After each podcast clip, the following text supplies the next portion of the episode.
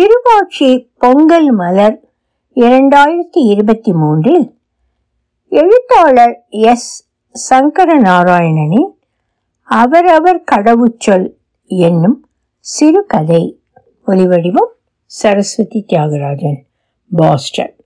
பிரியம்பதா அலுவலகம் கிளம்பினாள். இடுப்பு வரை காட்டும் நிலை கண்ணாடியில் முன்னே நின்று ஒருமுறை நேர்பார்வை பிறகு பக்கவாட்டு நோட்டம் பார்த்து கொண்டாள். புடவை பிளீட்ஸ் அலைமடிப்புகளை ஒழுங்கு செய்து கொண்டாள். உதட்டு சாயம் தீற்றியது கலைந்து விடாமல் கவனம் பண்ணி கொண்டாள். புடவைதான் அவளுக்கு பிடிக்கும். கஞ்சி போட்ட முடமுடப்பான பருத்தி புடவைகள் வயதுக்கு ஏற்ற கௌரவத்தை கம்பீரத்தை மரியாதையும் தருகின்றன. அவளுக்கு என்னவோ சுடிதாரை விட புடவை ஒரு பெண்ணுக்கு பாந்தமாய் அமைவதாக ஒரு இது. ஒரு வயது தாண்டிய பின் சுடிதாரும் நைட்டியும் ஓப்பனதாய் சிலருக்கு தோன்றுவது இல்லை. பெர்ஃப்யூம் எடுத்து கையை தூக்கி உட்புறம் அடித்து கொண்டால் அந்த அறையே வாசனை வியூகம் வகுத்தாற் போல இருந்தது. முகத்தில் பவுடர் அளவு அதிகமா என ஒரு சரிபார்ப்பு. மேல் நெற்றியில் இந்திரா காந்தி சாயலில் மேல் முடி மாத்திரம் இரண்டு முடி நரை விட்டுவிட்டு மற்றதை சாயம் பூசியிருந்தாள். அவள் கையில் ஆண்கள் மாடல் பெரிய வாட்ச் அவள் தயார் அலுவலகம் என கிளம்புகையில் அவள் நடையில் ஒரு தீர்மானமும் அழுத்தமும் தோரணையும் வந்து விடுகிறது. அலுவலகம் என்பது தனி உலகம். அதில் இளையவர் மூத்தவர் ஜூனியர் சீனியர் இல்லை. எல்லாருக்கும் அவரவர்க்கான வேலை இருக்கிறது அங்கே. அந்தந்த வேலையுடன் அவர்கள் பிணைக்கப்பட்டிருக்கிறார்கள். அத்தனை சக்கரங்களுடனான அலுவலக எந்திரம். இதில் மொத்த அலுவலகத்துக்கு என்று ஒரு செயல் வேகம். இந்த கணினிகளின் சீரான இயக்கத்தை பொறுத்து அமைந்து விடுகிறது. ஒரு போக்குவரத்து சிக்னலில் இருந்து புறப்படும் அத்தனை வாகனங்களுக்கும் தன்னை போல ஒரு பொது வேகம் அமைகிறதை போல. அவள் நினைக்க ஆரம்பித்த விஷயம் வேறு. அலுவலகத்தில் அவள் இளம் பெண்களோடு ஈடு கொடுத்து வேகத்துடன் செயல்பட வேண்டியிருந்தது. முந்தி நிற்பது அல்லது செகண்ட் டு நன் என்ற நிலை. அது அவளுக்கு பிடித்திருந்தது. மேனேஜரின் செக்ரட்டரி காரியதரிசி அவள். இது சார்ந்து அசூயை கொண்ட விமர்சனங்கள் அலுவலகத்தில் அவள் காதுபடாமல் வளைய வரும். அது பிரேம்பதாவுக்கு தெரியாமல் இல்லை. அங்கிருக்கும் பிற ஊழியர்களை பற்றி அவள் மேனேஜரிடம் தன் கருத்தாக எதுவும் பேசுவாள். அல்லது குறைந்தபட்சம் மேனேஜரே அவர்கள் ஒவ்வொருவர் பற்றியும் அவளிடம் அபிப்பிராயம் கேட்பார் என எல்லாரும் நினைத்தார்கள். அவர்களாக அப்படி நினைத்து கொண்டார்கள். அதற்கு பிரியம்பதா என்ன செய்ய முடியும்? தவிரவும் மேலதிகாரி அவருக்கு அவள் என்ன சொல்லி தருவது? சொல்லி அவர் கேட்க போகிறாரா என்ன? ஒவ்வொருவரை பற்றியும் அவருக்கே தெளிவான அபிப்பிராயம் இருக்காதா? இருக்க முடியாதா என்ன? இருக்கும். இருக்க வேண்டும். இருந்தால்தான் அவர் அதிகாரி. அம்மா கிளம்புவதை பார்த்தபடி ராதிகா பிரியம்பதாவின் இருசக்கர வாகனத்தை நகர்த்தி வாசலை பார்க்க நிறுத்தி வைத்திருந்தாள். அப்பாவுக்கு பைக் ஸ்பிளெண்டர் அம்மாவின் வாகனம் ஆக்டிவா. அம்மா வீட்டில் இருந்தால் ராதிகாவும் அதை எடுத்துக்கொண்டு வெளியிடங்களுக்கு போய் வருவாள். ராதிகாவுக்கு இன்னும் லைசன்ஸ் எடுக்கிற வயது ஆகவில்லை. ஆனாலும் வண்டி ஓட்டுகிறாள். அம்மாவின் வளர்ப்பு அது. மகளின் சந்தோஷங்களுக்கு சுதந்திரத்துக்கு அம்மா தடை சொன்னது இல்லை. ராதிகாவின் இளமையை அழகை சுறுசுறுப்பை அவள் தன்னளவில் ரசித்தாற் போல இருந்தது. மாத்திரமல்ல ராதிகாவுக்கு கல்லூரி இருக்கும் நாட்களில் நிலை கண்ணாடி முன்னால் அவளுக்கும் அம்மாவுக்குமே அழகி போட்டி நடக்கிறாற் போல இருக்கும். கிருஷ்ணதாஸ் பார்த்திருக்கிறார் இருக்கட்டும். ராதிகாவானால் என்ன பிரியம்பதாவின் அலுவலகத்தில் அவளுடன் பணிபுரியும் தீட்சணாவானால் என்ன? பெண்ணுக்கு பெண் போட்டிதான். உலகம் அப்படி உலக நடைமுறையே அப்படி. பிரியம்பதா எப்பவுமே அலுவலகம் போகவும் வீடு வரவும் ஒரே பாதையை வைத்து கொண்டாள். இப்படியாய் சில ஒழுங்குகள் அவளிடம் இருந்தன. நேர ஒழுங்கு அதில் பிரதானம். காலதாமதமாய் அவள் அலுவலகம் வருவது இல்லை. ஒரு ஐந்து நிமிடம் முன்னமேயே அவள் அலுவலகம் வந்து தன் இருக்கையில் இருப்பாள். அவள் வந்த பின் ஒவ்வொருவராக மீதி பேர் அலுவலகம் வருவார்கள். வருகை பதிவேடு அவள் மேசையில்தான் இருக்கும். வந்து அவளுக்கு அவர்கள் வணக்கம் சொல்லிவிட்டு பதிவேட்டில் கையெழுத்து போடுவார்கள். அவளுக்கு கீழே வேலை செய்கிறவர்கள் யாராயிருந்தாலும் அவளை பார்த்து அவர்கள் வணக்கம் சொல்கிற போது அந்த புன்னகையில் சிறு தயக்கமும் பயமும் அந்த கண்களில் அவளுக்கு பிரியம்பதாவுக்கு தெரியும்.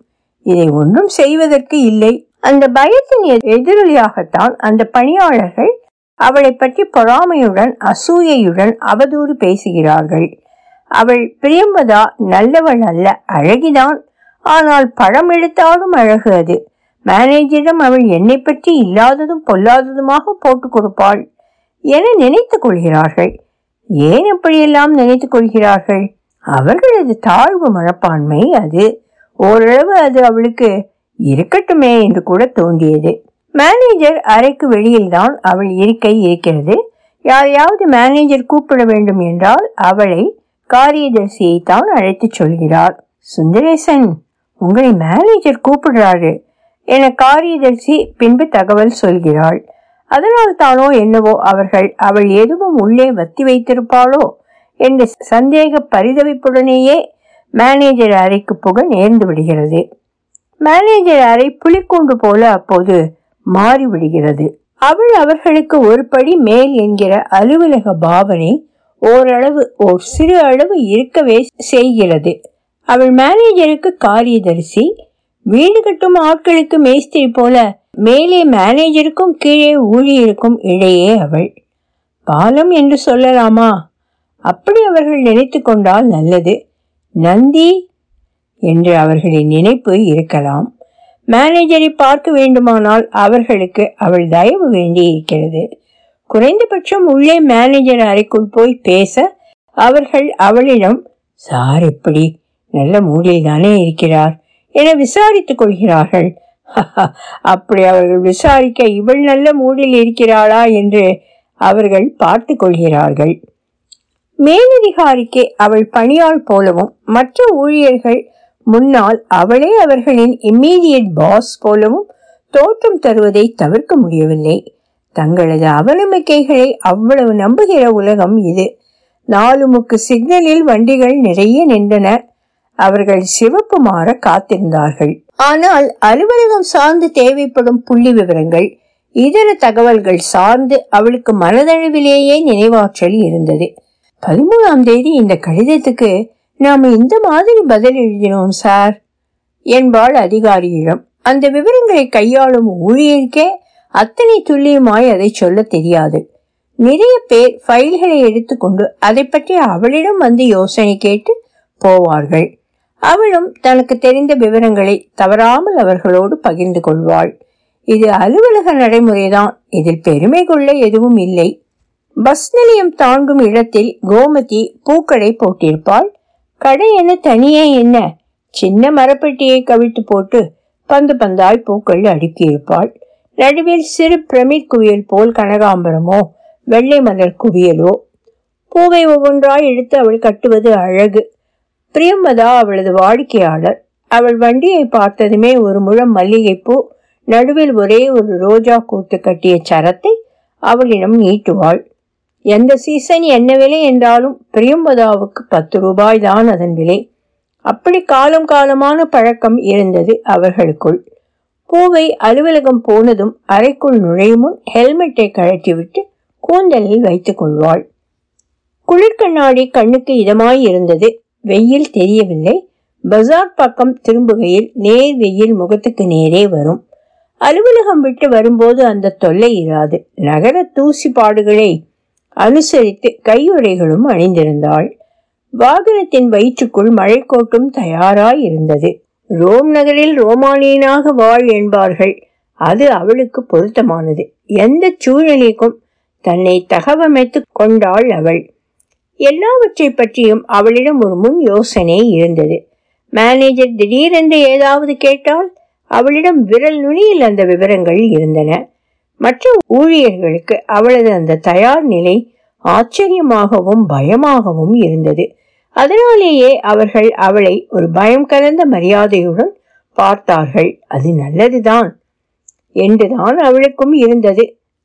பிரியம்பதா இருக்கையை அடைந்த போது அவள் மேசையில் வந்திருந்த கடிதங்கள் காத்திருந்தன. அவர்கள் கம்பெனிக்கே தனி தபால் பெட்டி எண் இருந்தது. காலை ஒன்பது மணிக்கெல்லாம் சேவகன் ஒருவன் தபால் நிலையம் போய் கடிதங்களை அஞ்சல் பெட்டியை திறந்து எடுத்து வந்து விடுவான். மாலை ஐந்து மணிக்கு அலுவலகம் விட்டு திரும்பி போகும்போது அன்றைக்கான பதில் கடிதங்களை தபால் பெட்டியில் போட்டுவிட்டு அவன் வீட்டுக்கு போவான். இப்போதெல்லாம் அவசர கடிதங்கள் என்றால் கூரியர் மூலம் அனுப்ப ஆரம்பித்து விட்டார்கள். அன்றைக்கு உடனே பதில் போட வேண்டிய கடிதங்கள் எதுவும் இருக்கிறதா என்று பார்த்தாள் அவள். கடித உரையை பிரிக்க வேண்டியது இல்லை. கடிதம் எங்கே இருந்து வந்திருக்கிறது என்று பார்த்தாலே அந்த கடிதத்தின் முக்கியத்துவமும் அவசர தன்மையும் அவளால் சொல்லிவிட முடியும். பிரியமதாவிடம் ஒரு மினிட்ஸ் நாள் குறிப்பு இருந்தது. அன்றாடம் நடந்த நடந்து முடிந்த அலுவல்களை பற்றி உடனே உடனே தேதியிட்ட நேரமிட்ட நினைவு குறிப்புகள் எழுதி விடுவாள் அவள். அது அன்றியும் அவள் நினைவில் விவரங்கள் இருந்தன என்றாலும் நாளை ஒருவேளை நான் இருக்கையில் இல்லாத நிலையிலும் யாராவது தேவைப்படுகிற நபர் அந்த நாட்குறிப்புகளை பார்த்து விவரங்களோ தகவல்களோ அறிந்து கொள்ள முடியும் அல்லவா? பத்து மணிக்கு துவங்கும் அலுவலகம் பத்து பத்தேகால் வரை ஒவ்வொருவராக வேலைக்கு வருவார்கள். சில பேர் தாமதமாக வர நேர்ந்தால் அவளுக்கு தொலைபேசி தகவல் சொல்வார்கள். தொலைபேசி அவள் மேசையில் தானே இருந்தது. இந்த மாதம் ரெண்டாவது பெர்மிஷனா? என்று கேட்டாள் பிரியம்பதா அவர்கள் மறுக்க முடியாது. அவள் மேசையில் மினிட்ஸ் குறிப்பு இருக்கிறது. மேனேஜர் தினசரி பத்தரை மணிக்கு வந்தார். அலுவலக விஷயமாக சில சமயம் வெளியூர் போய் வருவார் அவர். அப்படி சந்தர்ப்பங்களில் இன்னும் கூட தாமதமாய் அவர் அலுவலகம் வருவார். அது அவருக்கான சலுகை மாத்திரம் அல்ல. அது அவருக்கு ஒரு பந்தா. அவரை யாரும் கேள்வி கேட்க முடியாது என்ற நடைமுறை அது. மேனேஜர் வெளியே போயிருக்கும் நாட்களில் ஊழியர்கள் சற்று சாவகாசமாக அலுவலகம் வந்தார்கள். என்றாலும் அவளுக்கு மேனேஜர் எந்த ஊரில் இருந்தாலும் போன் செய்வார். என்பதால் அவள் தன் இருக்கையில் பத்து மணிக்கு இருப்பாள். இல்லாவிட்டாலும் தாமதமாக வருவதை அவள் விரும்புவது இல்லை. பொதுவாக பணியாள் யாரையும் அவர் உள்ளே அழைத்து விசாரிக்கும் போது அவர் அறையில் கூட அவள் நிற்பது இல்லை. ஏற்கனவே அவர்கள் எல்லாருக்கும் அவள் சொல்லித்தான் மேனேஜர் நம்மை அழைத்து விசாரிக்கிறாரோ என்று இருந்தது. இதில் அவர்கள் சந்தேகத்தை நாம் அதிகப்படுத்தி விடக்கூடாது என நினைத்தாள். அப்படியும் அந்த நபர் அவர் கேட்ட தகவல்களுக்கு பதில் தெரியாமல் விழிக்க நேர்ந்தால் அவளை அவர் உள்ளே அழைத்து கேட்கிற போது என்ன செய்வது? அவள் அந்த தகவலை மேனேஜரிடம் பகிர்ந்து கொள்வாள். அப்போது அந்த ஊழியர் அவளை நக்கீர பார்வை ஒன்று பார்ப்பார். அதையும் அவள் பொறுத்து கொள்ள வேண்டி இருக்கிறது இதில் இன்னொரு விஷயம் காரிதரிசி என்று அவர் மேனேஜர் அவளை முழுவதுமாக நம்பியிருந்தார் என்பதுதான். இது ஓரளவு ஆபத்தானது அல்லவா? அவருக்கே தன்னளவில் அலுவலக விவரங்கள் நிலைமை தன் யோசனை இருக்க வேண்டும். அவள் அவரது வலது கை வலது கையின் கட்டை விரல் அது அவரது நம்பிக்கை. அவரது நம்பிக்கையே அவரது பலவீனமுமாக ஆகிவிடுகிறது. என நினைத்து கொண்டாள் பிரியம்பதா அதிகாரி இந்த பிரமை சூழ்ந்த அவரது செயல்பாடுகள். சிறிய பெட்டி ஒன்றை எப்பவும் எடுத்து வருவார் அவர். சட்டையை பேண்ட்டுக்குள் இன் பண்ணி டை கட்டி கொண்டிருப்பார். பியூனை கூப்பிட்டு குடிக்க தண்ணீர் கொண்டு வர சொல்லி வாங்கி குடிப்பார். தனது அதிகாரத்தை அடிக்கடி அவர் குறிப்பால் உணர்த்தி கொண்டே இருந்தாற் போல இருந்தது. பில்டிங் ஸ்ட்ராங் பேஸ்மெண்ட் வீக் என்ற கதை. இந்த ராட்சசனின் உயிர் அந்த மரத்தின் மேல் இருக்கிற அந்த கிளியிடம் இருக்கிறது என்றெல்லாம் கதை சொல்லி கேட்டிருக்கிறோம். அவர் செயல்பாடுகளில் அவள் மீதான நம்பிக்கை அது முக்கிய விஷயமாய் இருந்தது. ஆனால் என நினைத்து கொண்டாள் பிரியம்பதா என் வேலை இது என் கடமைகள் இவை. இது குறித்து நான் அதிகம் பாத்தியதை எடுத்துக்கொள்ள முடியாது கூடாது என தன்னை அவள் கட்டுப்படுத்தி கொண்டாள். பிரமைகள் நமக்கு தேவையில்லாதவை. கூட இருந்தே அவை உன் காலை வாரி விட்டு விடக்கூடியவை என அவள் அறிவாள். வழக்கம் போல அமெரிக்கையாய் அலுவலகத்துக்குள் நுழைந்தார் மணவாளன். மேல்கோட்டை கழற்றி தோள் மேல் போட்டுக்கொண்டு யாருடனோ அலைபேசியில் பேசியபடி உள்ளே வந்தார். கலகலப்பான மனிதர் அவர் ஏதாவது நகைச்சுவையாய் பேசிவிட்டு உடனே நாம் சிரிக்கிறோமா? என்று நம் முகத்தை பார்ப்பார். பிரியம்பதா எப்போதுமே புன்னகை பூசிய முகத்துடன் தான் இருப்பாள். அவளுக்கு பிரச்சனை இல்லை. மற்றவர்கள் அவர் முன் திடீரென புன்னகை காட்ட திகைத்தார்கள். விளையாட்டு போல அவர் மற்றவர்களிடம் உங்களுக்கு சிவாஜியோட நடிப்பு பிடிக்குமா? என்பது போல மையமாய் கேட்டால் கூட அவர்கள் திகைத்து போனார்கள். சுதந்திரமாய் எளிமையாய் இதற்கு பதில் சொல்லிவிட முடியாது. உனக்கு சிவாஜி பிடிக்குமா என்பது அல்ல விஷயம். உனக்கு சிவாஜி பிடித்து அவருக்கு பிடிக்கவில்லை என்று ஆகிப்போனால் பிடிக்கும் என்ற பதில் மேனேஜரை திருப்திப்படுத்தாது. உனக்கு பிடிக்காமல் அவருக்கு சிவாஜி பிடித்து விட்டாலும் அப்போது வெளிப்படையாய் நம் கருத்தை சொல்ல முடியாது. ஒரு கணினியின் கடவுச்சொல் போல சில கேள்விகள் அமைந்து விடுகின்றன. அந்த கேள்விகளால் எதிராளியை ஊடுருவும் ரகசிய வேலைகள் ஒவ்வொரு உரையாடலிலும் நிகழவே செய்கின்றன. அன்றைக்கு மணவாளன் உற்சாகமாய் இருந்தார் இப்படி வெளிப்படையாக அதிகாரி தன்னை காட்டிக் கொண்டது பிரியம்பதாவுக்கு ஆச்சரியமாய் இருந்தது அன்றைக்குத்தான் அவளது பெர்ஃப்யூமை கவனித்தாற் போல அவரிடம் சிறிய சலனங்களை கவனித்தாள். திடீரென்று அவளை பார்த்து மணவாளன் புன்னகையுடன் என்ன விசேஷம்? இன்னைக்கு நீ ரொம்ப அழகா இருக்கே என்றார். திடீரென்று அவளுக்கு ஆச்சரியமாய் இருந்தது அவள் அந்த பாராட்டை அமெரிக்கையாய் ஏற்றுக்கொண்டாள். ஏன்? நேத்தி முந்தா நாள் எல்லாம் நான் எப்படி இருந்தேன்? என்று கேட்டாள். ஆண்கள். எப்பவும் பெண்களிடம் அவர்கள் பேசுகையில் நம் மனசை திறக்கிற கடவுச்சொல்லை ரகசியம் போல பிரயோகித்துக் கொண்டே இருக்கிறார்கள் என நினைத்து கொண்டாள் பிரியம்பதா என்றாலும் இரண்டு மூன்று வருடங்களாக அவரும் அவளும் ஒரே அறையில் கூட ஒரு மணி நேரத்துக்கு மேல் அலுவலக விஷயங்களை விவாதித்திருக்கிறார்கள். சட்டன விகல்பமாக அவர் பேச்சை அவள் எடுத்துக்கொள்ள வேண்டியது இல்லைதான் என்றாலும் ஒரு பெண் உடை உடுத்துவதை ஒரு ஆண் ரசிப்பது என்பதில் அவளுக்கு அது மகிழ்ச்சிதான். அத்தனை அருகில் அவள் நிற்பதில் அவள் போட்டுக்கொண்டிருந்த வாசனை திரவியமும் அவரை எட்டி இருக்கும் அவள் புன்னகை செய்து கொண்டாள். ஒரு கடிதத்துக்கு பதில் அனுப்ப வேண்டி இருந்தது அதை கேட்கத்தான் அவள் உள்ளே வந்திருந்தாள். மணவாளன் அவள் தந்த கடிதத்தை ஒரு தரம் வாசித்தார் இந்த ஆள் ஒருத்தர் தான் சரக்கு அனுப்பினா உடனே நாலு நாளி பணம் கேட்டு கடிதம் போடுறான் என்று புன்னகித்தார் இன்னும் ஸ்டாக் விற்று தீரலையான்னா கூட அப்ப கம்மியா வாங்கலாம்ல. எதுக்கு இத்தனை ஆர்டர் போடுறேன்னுவான் என்று சிரித்தார் அவளை பார்த்து.